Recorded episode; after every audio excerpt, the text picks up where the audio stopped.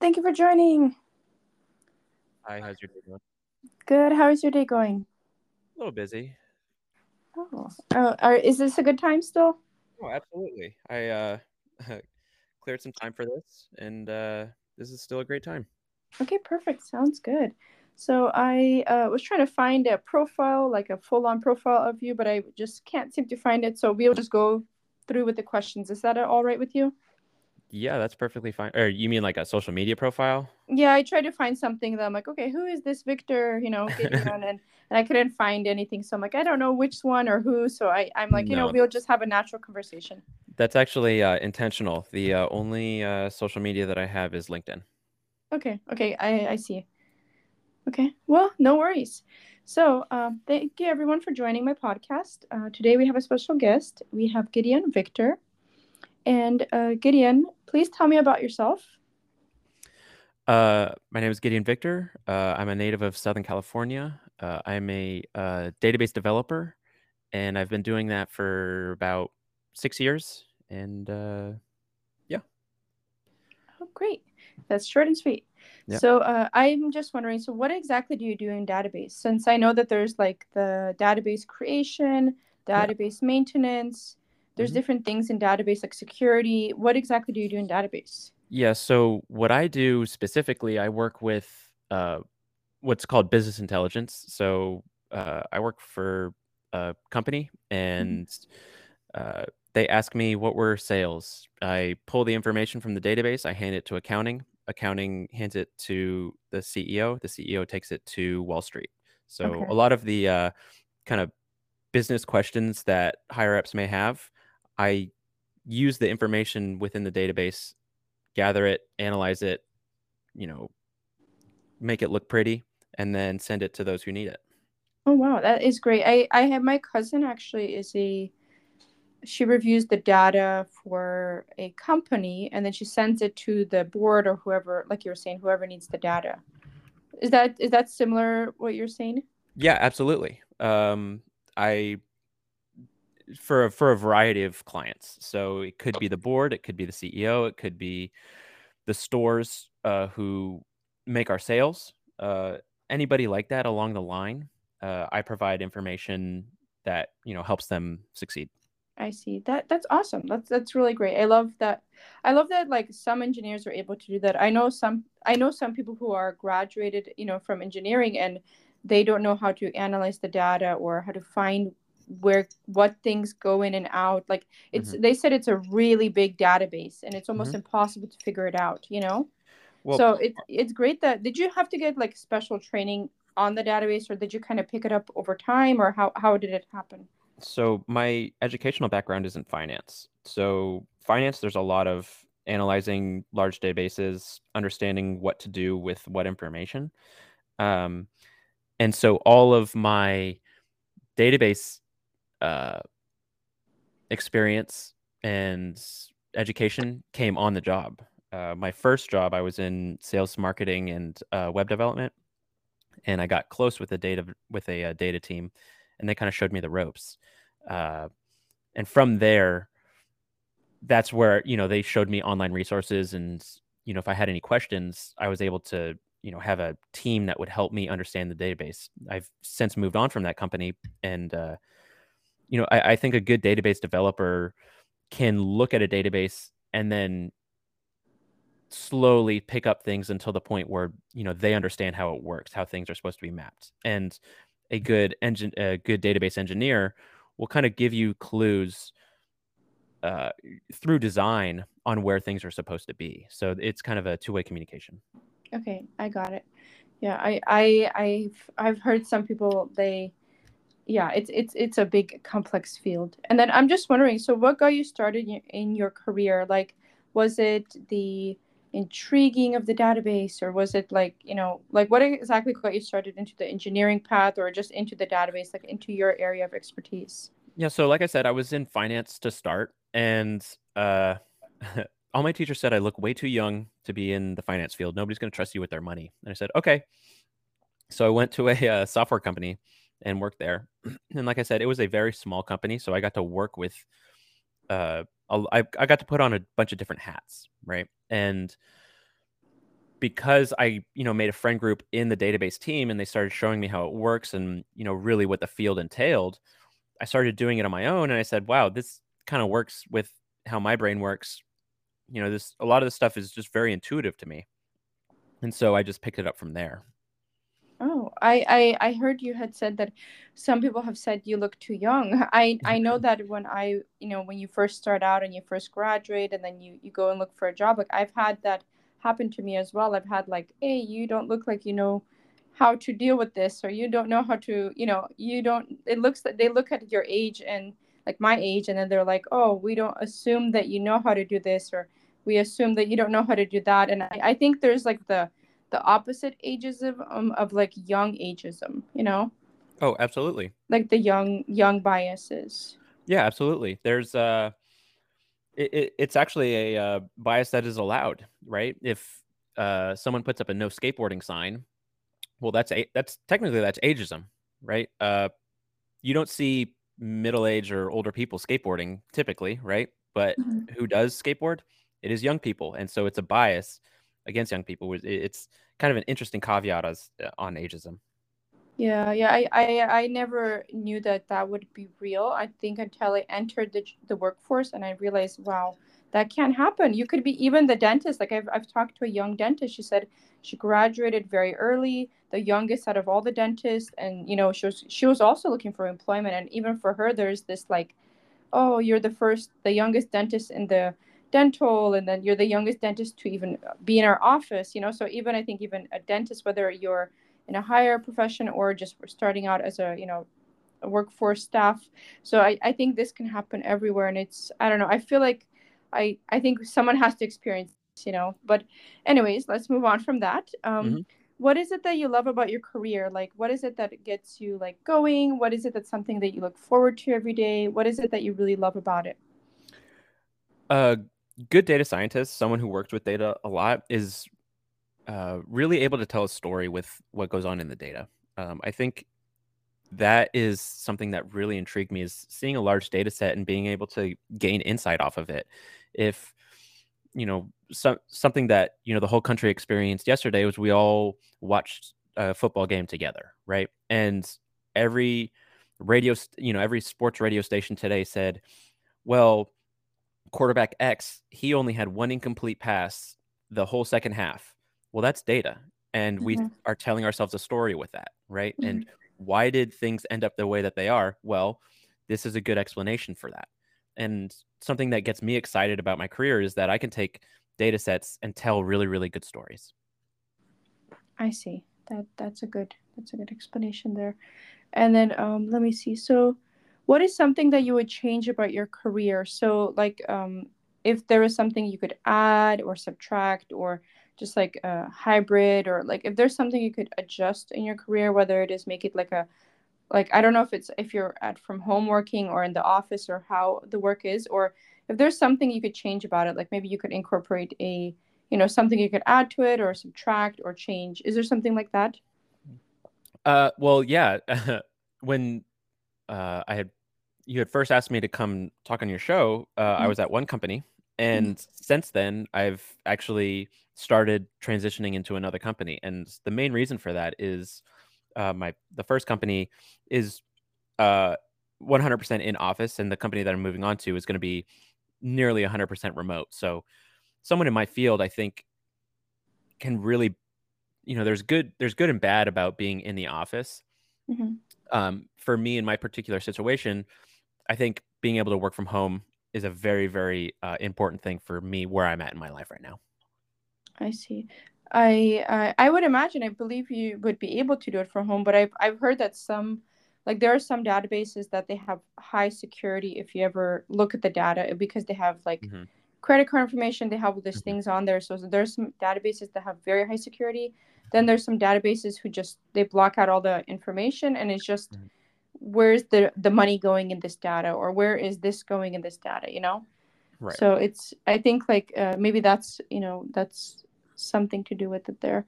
But anyways um i'm so glad i don't have that. I know in my my roles and my jobs we've never had like such high security. We i never had to work in like a bank that was like hey right. there's security here and there. You know i used to be a dental assistant and Mhm. there actually was one office I worked in, and they did have a camera, but it was because like some people would go to the office and say, "Oh, we never showed up.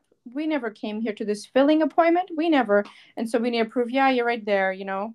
So it's basically like that type of thing. But I think like I've never had to work in like a job that it was like very like like surveillance completely that i'm just like whoa why is it so surveillance you know i, I think for me it brings up a lot of anxiety so, so i try to get something that's comforting for me you know Yeah, I don't think that was the case for my particular situation as far as um, why they want to be.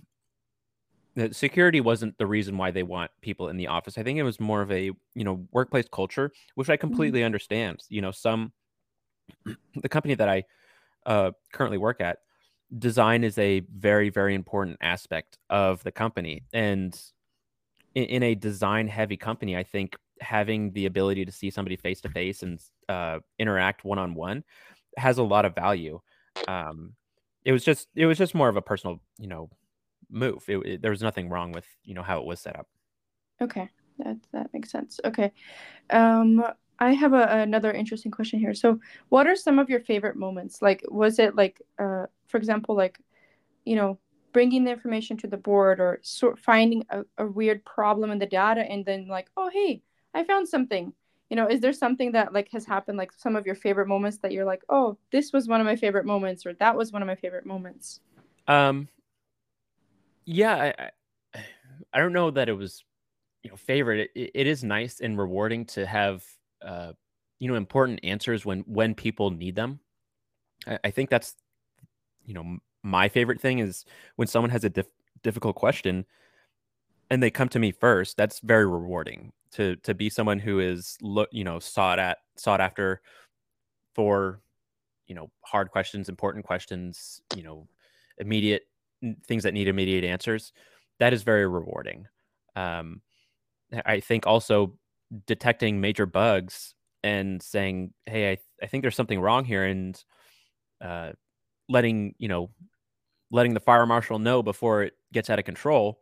That that's something that's also you know very rewarding in what I do. Great. That is that's nice. And then uh, I'm just wondering, so what are some of your future goals? Like, are you maybe planning on one day, like, you know, making your own some sort of company, making your database, and then, you know, would you want to have your own sort of database created, or are you looking to just maybe expand into a database team, or, you know, maybe move on from there, or, you know, what is something that you're looking forward to in the future? Um, I definitely starting my own company. Uh, that's going to be on the horizon. Uh, there are uh, there are projects that I've worked on already that necessitated database creation. So there there are personal projects and things that I like doing on my own where I've you know used my professional skills to do something that I find interesting. I'm you know an avid avid sports fan, so I you know accumulate a whole bunch of information as far as how those stats go. I've I'm very passionate about civil design, so I've accumulated a whole bunch of information about how cities are designed and was able to display them visually and uh, you know talk to important people about that. Uh, as far as professionally, I think those are those are the major things. Is how do I bring value to the world in with the skills that I have, and uh, you know, I think that there, in terms of civil design, I, I do have aspirations to starting a company about civil design and using data science to kind of shine a light on how uh, we can enhance people's lives through the decision, the design decisions that we make. I see. I I I just had a just a thought here. How does the database or does the database ever like connect with the AI? Like is there like a a hybrid link or something between the AI and the database? Like like for example, I know the AI needs to learn, but that is it that the database is updated or added content or like what exactly happen like is there a link between the AI and the database? Uh, I don't do uh, any AI currently. Uh, th- how a lot of you know, if you look at Python libraries that use AI, yes, they are typically using a set of data to train and learn, and then they'll use that data to predict outcomes going forward. Okay, I see. So it's it's there might be a link, but it's a special per- career or like a special specialty area to link it together. Yeah. So using uh, using large data sets and uh, using predictive analytics, yes, that there is someone high, that is typically highly specialized in that field. Yeah, absolutely. Okay, okay, got it. And then uh, we have uh, one last question here. So, if you could have dinner with three people, who would they be and why? Uh, I think having dinner with the president at any time, I think, is pretty cool. You know, regardless of whether you like them or you don't like them. I think being the leader of the free world comes with a lot of pressures and things that us on the outside we don't get to understand. Um, who else would I? Uh, I don't know. Probably uh, Phil Anschutz. He's a major uh, business owner in the uh, Los Angeles Los Angeles area.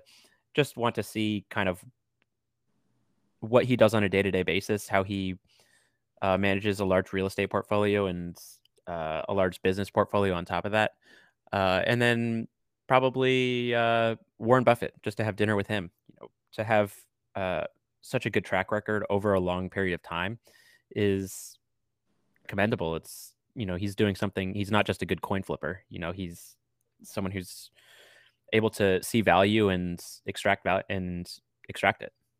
Yes, uh, I certainly agree. I think I think having dinner with Warren Buffett is, or Buffett, that guy, he he has like a really large fee to have dinner with him. I think doesn't he charge for having dinner with him? Yes, the it is something that is available, and yes, it is rather large. Yeah, yeah, I think it's possible, but like, yeah, but I think what I was thinking is I I had always actually wanted to have dinner with him as well, but I thought like, what if I've already created my company, I've already have how much income I need, you know, then then what happens? Like, do I have to have dinner with him? Is it just to talk, just to talk to him, or like, if I already know how to create my own company or create my own products, then I think like maybe at that point it maybe it doesn't really, not that it doesn't really matter, but like, you know you already learned the skills necessary to get there you know?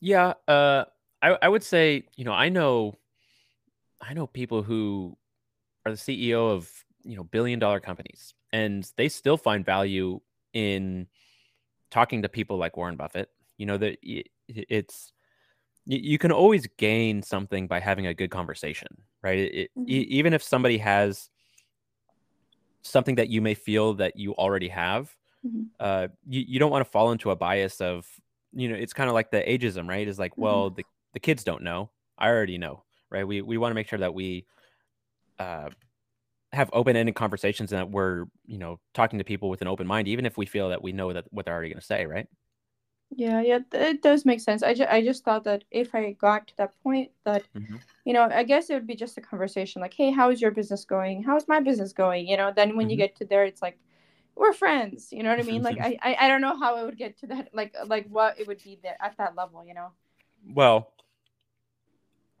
i'd say uh, for warren buffett his level of friends uh, if you're on his level of friends his friends are people like uh, bill gates uh, people in the you know tens or hundreds of billions of dollars yeah i guess he has a selective group yes yeah very selective Yes. But yeah, I've always uh yeah, I, he was he was a dude to admire there. And uh do you have uh any questions for me? Uh no. Uh, what what do you do for a living? Yes. Okay. So let me go over just a quick recap here. So um I graduated high school. I became a dental assistant. I worked as a dental assistant for the past five years, and then the COVID had hit. So my my point was to go to dental hygiene school. I did get accepted and then to go to dental school after. But I didn't enter dental hygiene school because COVID had hit, and I didn't know if I should take on a loan during COVID or you know study during the COVID. So I didn't start dental hygiene, and then I just switched paths to massage. So I got my massage license in like six months, and then I figured I'm like, oh, I I think I will like this career field. And then I, I did start for two, three months. I worked at Massage Envy and um, like I paid off my loan. I put my loan on my credit card for my massage school and I paid it off within the two months or three months at Massage Envy. And then after that, I was like, hey, why don't I make my own business? And then I started my own spa. It's called Alkai Spa. I started it and it was so I I got all registrations the year prior, but then I got the physical location the next year. So it like I ran it for about a year and then I realized that hey, you know, I don't think this is a the right market for me because it's a location based business. Mm-hmm. You need to hire um, specialized staff. You can't just hire anybody to sell services. You have to have specialized staff, location based, and you'd be competing with other massage people in the community. Mm-hmm. And so after starting like the marketing, this, this, this, different things, I realized, you know, when I started, if I didn't have a big following base, like a personal brand of like myself mm-hmm. like the people who were like going to my spa were like oh we want our coupon or we want our discounts or we want our this we want our that and i accounted for like you know normal price plus tip but i didn't account for like almost 95% of them taking some sort of discounts you know mm-hmm. from the groupons and things you know so i was like okay i didn't account for this but within the one year i kind of treated it as a like a business like business uh, education like mm-hmm. hey i'll learn whatever i need to learn from this and then we'll start our new venture. So basically now that i had closed it i realized you know i'm not going to continue because it's just you t- spend more money on loan and you spend more money on this and then hiring people aren't willing to work in seattle. They're more entrepreneur minded as well which means they'll work for themselves. But the people who work for a company want like a big massage envy company or a better salary than those other companies. So I realized, okay, it's a very competitive for me to start in this field, and it's mm-hmm. a very niche market. So I calculated how many people get massage in Washington State. Like how many people are like like I'm just estimating. Let's say there's, you know, average five five therapists at one massage envy, and then there's let's say about you know a certain number of all locations, whether it's massage envy or a dream clinic, whatever location. I estimated a rough amount of spas plus how many therapists on average and how many total customers because some people repeat some people don't. So i put out a number and it added up to like about 500000 to 800000 massage customers that are consistent whether they're monthly or every three to four months. So i realized there's only half a million customers very dedicated to massage in seattle like in the, the this region seattle bellevue region area mm-hmm. and maybe you could go surrounding cities. So the thing is it's a very like small base to to go into you know?